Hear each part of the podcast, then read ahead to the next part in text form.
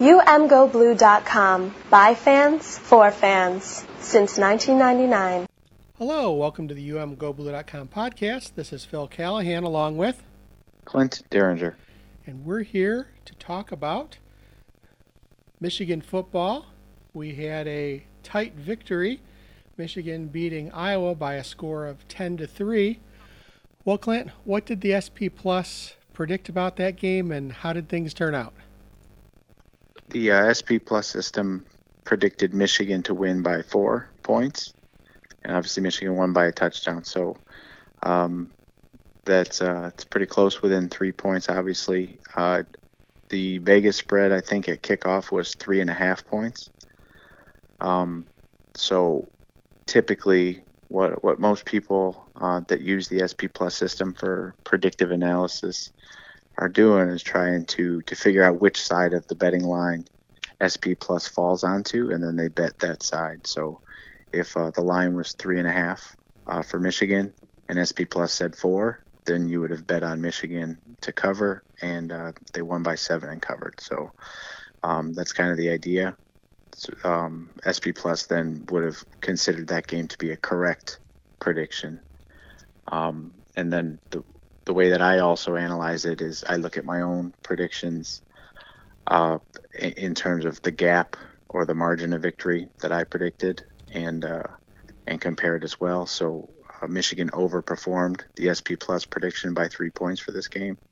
Uh, I expected Michigan to win by a touchdown, and they won by a touchdown. So I would have given myself a, a pat on the back for getting the correct margin of victory, and SP Plus was off by three points. So those are some of the different ways that we look at it. Um, and we, we can kind of compare the, the analytical systems to uh, kind of the gut feelings that, that you and I talk about when we're uh, when we're discussing what we think is going to happen.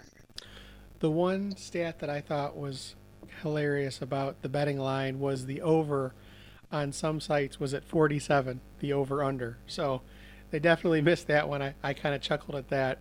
Um, you know, the interesting thing is after the first quarter, it you know if you were just looking at the scoreboard, Michigan had put up 10 points, and I was hoping that uh, you know the the good uh, karma that had uh, you know they had showed versus Rutgers. I was hoping that the offense had woken up and was going to continue rolling. I didn't realize that you know after a few minutes into the second quarter, after Iowa kicked their field goal, that that was pretty much it for scoring for the rest of the day. I know coming into the game, I was feeling good. I was I was thinking that Michigan, uh, you know, if everything pulled together, they were going to win by nine or ten. Um, you know, I, I think Michigan has a huge advantage playing at home. You know, that seems to be, you know, a good good tonic for whatever ails them. So um, again, good to see the win, um, but you know, super super concerned about you know the again the offense struggling.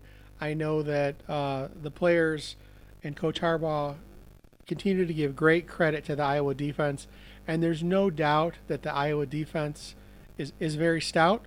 Um, you know, I would say they're they're they're probably you know in the eye test not as good as Wisconsin, uh, but but definitely good.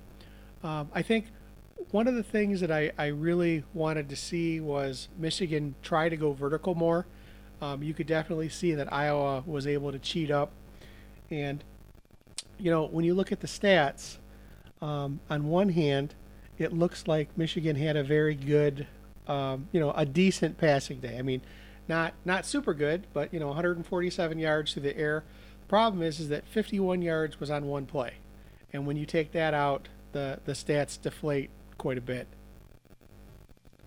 Yeah, that's that's for sure. I I would say uh, the explosiveness of that first that first completion to Nico Collins was was really the only uh, success they had. There was only one other play that uh, would be defined as explosive of 15, you know, over 15 yards, um, and that was a, a 20-yard completion to uh, Tarik Black. So only two completions, um, what we would call chunk plays in the passing game. So it was it was underwhelming for sure, and I think.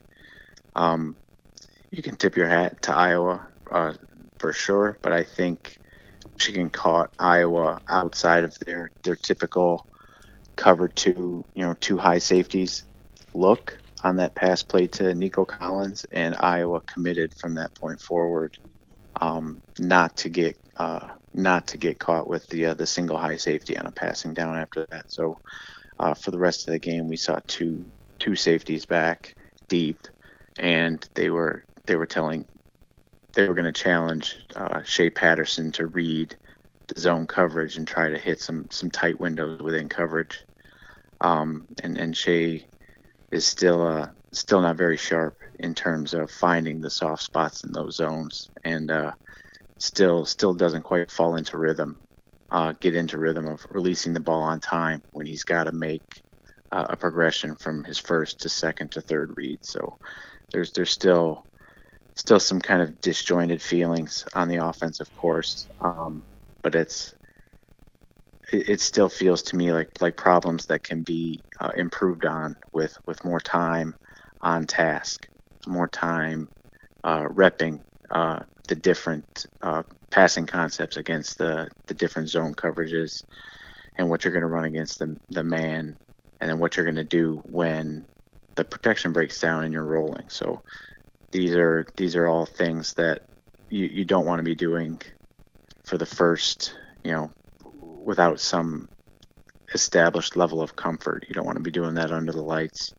with the pressure on for the first time or the tenth time. You know, you, you want to have hundreds of reps on these different things uh, at this point. So they're uh, they should be a little bit further ahead on the, the learning curve that I've talked about. I was I was a little bit disappointed in this performance, but not nearly as uh, dejected as, as some folks have been. I still still have a, a significant amount of optimism for the offense. Well, you know, I said earlier this year against Army, I'll take a air quote bad win over uh, over a over a great looking vict- uh, loss. Right? I mean, the win basically trumps everything. And you know, I think uh, you know you've mentioned that you know it's been said that you know, if Michigan beats a good team, nobody talks about that team as being good anymore. And uh, it's interesting because uh, considering the many people in the media and among the fan base who are who are predicting uh, an epic defeat, a shellacking at the hands of Iowa, um, you know, it, it, may not have been the most exciting game for three quarters, but to get out with a win uh, definitely showed some progress. I have to give credit um, and and you know you you did a shout out in the tweets after the game that the defense was spectacular, and um, looking back at the stats, it's almost a, a Madden like uh, performance by the defense. Um, you know, their uh, the Iowa quarterback was just was running for his life. I mean, Nate Stanley was was just running constantly, being under pressure, being sacked and I have to give him credit for finishing the game because he was he was definitely being pounded. Um, and again, you know, I've I've been critical of the defense at times this year, but I I can't imagine a better defensive performance than than what we saw versus Iowa. Yeah, I think you're you're 100% right. There is not only was it nice to see um, kind of the, the, the aggression uh, kind of bear and, and putting a lot of pressure, not just pressure on the quarterback in terms of a pass rush, but pressure being put onto the offense where they they know that they're under siege, so to speak. So um, it was it was nice to have that feeling back. It's been the first time in, uh, in a while, probably probably back uh, to game number ten last year. Because I know that we were we started to get a little bit anxious last year um, against Indiana at home in the 11th game of the season. So it was probably since since that gauntlet uh, in the middle of the season last year that we felt that way on the offense. Um, that they had a real upper hand there. So it was. It, should also be stated that Iowa, just as conservative as they are on defense and, and want to keep everything short and underneath and in front of them, they're similarly conservative on offense in that they don't want to give up negative plays. They want to stay on schedule. They want to move the chains. You know, they, they would measure themselves by our efficiency metric pretty closely. They want to stay on schedule to uh, to keep moving first downs, and um, they don't give up a lot of negative plays in their first four games. I think they'd only given up uh, somewhere right around 10 negative plays, only 10 tackles for loss given up um, through the first four games or so. And, you know, Michigan came up with eight sacks and, and another uh, five tackles for loss, 13 total uh, negative plays. So um, Michigan more than doubled the amount of negative plays that Iowa had given up in, in one game. So that really shows how you know how really dominant um, that front the front seven was, and uh, the secondary you have to give your credit to them also uh, because they made plays on the ball. Nate Stanley hadn't given up or hadn't thrown an interception all year, and they come up with three three interceptions, and this is something that um, that we've been certainly waiting on for as much pressure as Don Brown's been able to dial up.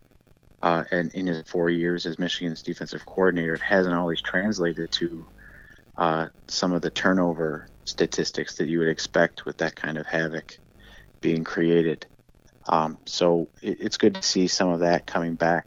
You know, the pendulum swinging back our way on some of those statistics. So um, still a long way to go, but uh, if this if this defense can can continue with their upswing and, and peak as we get uh, into the real heart of the uh, Big Ten schedule here, then that's then that's great. It, it, takes a little bit of pressure off of the offense, um, and and they can they can start worrying about putting in game plans that, that get them into sync and into rhythm because they don't have to uh, dictate one thing or the other, knowing that you can rely on that defense a little bit. You know, and you mentioned, uh, you know, how long Nate Stanley had gone without having a pass intercepted. He had gone 139 straight passes without an interception. So for Michigan to come in and get three, he, he really had a bad day. So it was, uh, again, it was it was good to see. Um, one unpleasant surprise was in the special teams. So, and I, I think, you know, I, I'm a I'm a big believer in when a team is struggling, you really need exceptional special teams. It's the kind of thing that can that can bail you out. And unfortunately, um, you know, Michigan did try a did miss one really long field goal that I'm not counting against them, but they also missed one that they should have made, and that's that's disconcerting to see. We also had some troubles in the punt game, which is again another something unusual. Usually we're um, you know pretty steady and having a good um, you know punting average, but definitely um, definitely seemed to, to struggle a little bit this game. Had a couple come off the foot. Um, so again, it, it's you know that that's concerning because um, if the offense isn't firing, you can't lose the uh, uh, field position war. And uh, Michigan needs the Michigan offense needs all the help it can get right now. Yep. Yeah, I agree. I definitely agree with your point against uh, special teams. There's one other thing, one other point I wanted to make about the defense um, specifically, and we, we talked about this a little bit last week. I think was that uh, remember that that both the offensive and defensive staffs and, and schemes were kind of torn down and rebuilt after the debacle in Columbus last year, and and Don Brown specifically was challenged. Um, I think the quote that we've heard a couple of times is Harbaugh told Don Brown, more is more. Not less is more, but more is more. Meaning that he had to add more tools to his toolbox so that he couldn't, if, if somebody had his number, like uh, the Buckeyes did last November, he's got to be able to have, uh, you know, a, a change up. And what we're seeing right now, and, and you and I talked about it a little bit at uh, in the press box against Rutgers. So Rutgers was really trying to tap into those same crossing routes, man beaters, and Michigan had it covered differently in zone, but they didn't execute very well. There were a couple, um, a couple times that uh, the the slot receiver made a move on a linebacker and made a miss. There was a couple times that uh, there was a guy in the area, but he wasn't in good position to actually defend the pass. So we saw signs that they were making a difference on those crossing routes, and they held the the long pass was 17 yards against Rutgers. Well, now you, you take that next step forward, and they executed those schemes much better against Iowa, who was also trying to use those underneath crossing routes um, to beat Michigan's man coverage, and there was almost no success. So many, many a times uh, that Stanley was sacked, it was after he had pump faked because he realized that those uh, those crossing routes that he expected to be open against man coverage um, were actually uh, running right into trap zone coverage. So another tip of the hat on um, making the adjustments, and, and I think the adjustments on the defensive side of the ball clearly have been taught and coached and executed better than the adjustments that have been uh, made on the offensive side. Uh, that's you know that's kind of stating the obvious, but I do expect um, once things click together, I think the offense is going to see a similar upswing in, in success and explosiveness. So we uh, we shall see, but I, I, I still expect to see that. Well, and maybe we will see that this week. Uh, what does the SP Plus say about the upcoming game versus Illinois? You know, I haven't seen the uh, picks that came out yet, um, just based on where the uh, where the uh, ex- where the rankings are and the adjusted points per game. I think Michigan uh, would be picked by about 22 points, but I haven't seen the uh, the actual comparisons with the spreads and the game picks. So I would expect about three scores uh, in favor of Michigan, even on the road.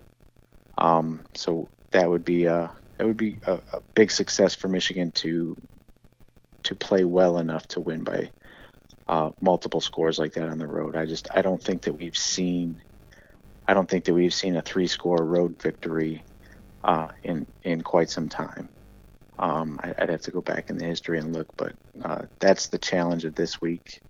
Uh, it's another game that Michigan's much more talented, but can they get off to a fast start? Can they come off the bus and uh, get warmed up and ready to go and come out looking sharp in the first quarter, build a lead, really pin their ears back on the defense, um, kind of rely on that pass rush some more, and then hopefully get uh, get some more reps and experience for some of those backups and, and keep your starters healthy for for the uh, the real heavy part of the schedule that's coming up. So there, that's the challenge. You got to raise the bar in these games where, where you got a decided talent advantage and we have to expect them to be sharper and, and execute more cleanly on both sides of the ball. So, uh, especially in the first quarter, to me, this this week is all about getting off to a clean, fast start and then keeping your foot on the gas.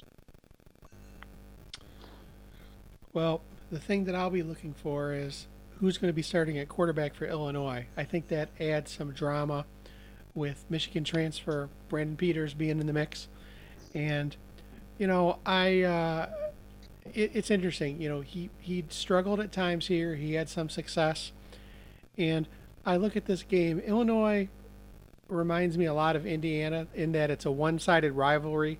They care very much about playing Michigan, and um, for Michigan, it's just another game.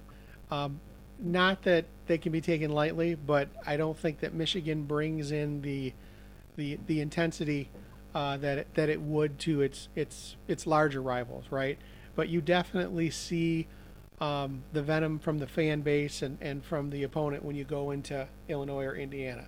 So I, I, I agree with you. I think the key is getting off to a great start, taking the crowd out of it, and hopefully getting up enough in the third quarter so that Michigan can can uh, you know give some other players a chance, to, um, rest some starters, and uh, you know perhaps see what we have in Joe Milton, right? Um, it would be nice to get him some reps. Um, not that I'm advocating starting him over Shea Patterson, but again, if Shea gets injured, you definitely want to have a backup who is ready to go. And with Dylan McCaffrey status still being uh, indeterminate, uh, Joe Milton's the backup right now. So um, you want to prepare him and, and, and, see what he has. So um, I'll be looking hopefully a lot of our analysis will be in looking at what happens in the third and fourth quarter when Michigan is up. Yeah, I agree. I'd like to see, I'd like to see Milton put through um, some more uh, variety uh, of the schemes that Michigan wants to run on offense. Um, we know that he's got a cannon for an arm, but I, would like to see some of the uh, finesse throws. Um, to, you know, I'd like to see him challenged to have to make some of those throws, and then also uh, I'd like to see both quarterbacks challenge more to uh, to really run the, the zone read portion of the the running offense. So um, I, I, I agree wholeheartedly with uh, what you're saying about what hopefully Saturday looks like in terms of being able to evaluate uh, backups, especially at the quarterback position. I've got a have uh, got a little bit of, of, of evidence at least for um, why I expect to see the offense really improve.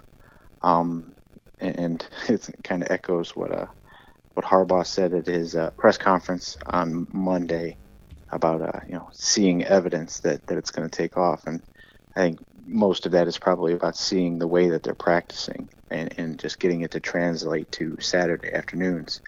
But when I looked at um, just using last year's offensive output as, as kind of a baseline. The biggest difference right now between last year's offense and this year's offense is turnovers. And I think that that goes a little bit, you know, seems like it's obvious, but it's even worse than, than I had imagined. So last year through five games, Michigan had turned the ball over, not counting uh, failed fourth down attempts, but just uh, fumbles lost and interceptions.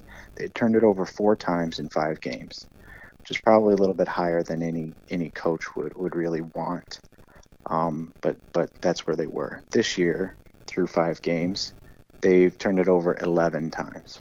That's you know almost three times as many turnovers through five games. So the disjointed feeling, the lack of repetitions and rhythm and pace and and um, understanding how defenses are going to try to cover uh, these passing concepts there it's it's legitimate that the, he just has not seen um, as many live fire repetitions at this point in the season as he had last year. And then the other big point when I looked back, it, um, on successful plays, Michigan has been just as uh, explosive, but on a yards per play basis, they are um, they're still way behind uh, the 2018. And, and the biggest reason for that is the run game. So um, last year's or this year's offense right now is averaging 4.3 yards per rush. And last year, through five games, that offense was averaging uh, 6.0. So the offensive line, where we know that there's talent and we know that you've got a good coach and there's uh, running backs at the steep end of the learning curve, those things are going to click together with more repetition. Um, very similar. This is what happens when you lose uh, a senior running back in Karan Higdon, and then your your top backup junior with a lot of experience, Chris Evans, isn't there. So these these are not excuses, and they're you've got to play over these uh, these potential challenges. But these are the things that I see that um, when comparing to last year, which is an offense right now, uh, production that we would all certainly take over what we've seen this year in the offense. But it's not a total uh, failure, even though it feels that way because of how disjointed it's been. Turnovers are still the biggest issue with what this offense is, is fighting and we will uh, we'll see. I think this is another get right game for the offense uh, against Illinois. So um, I expect it to look maybe not quite as explosive um, and clean as they did at home against Rutgers, just because they still struggle on the road. But I I think they're going to be right there trying to cover a, a three score spread, and we'll we'll see which uh, you know which side they come out on. All right, good stuff that's going to do it for this edition of the umgoblue.com podcast. This is Phil Callahan along with Clint Derringer. Go Blue. Thank you for listening to the umgoblue.com podcast. All rights reserved. Search for umgoblue.com on iTunes. Go Blue.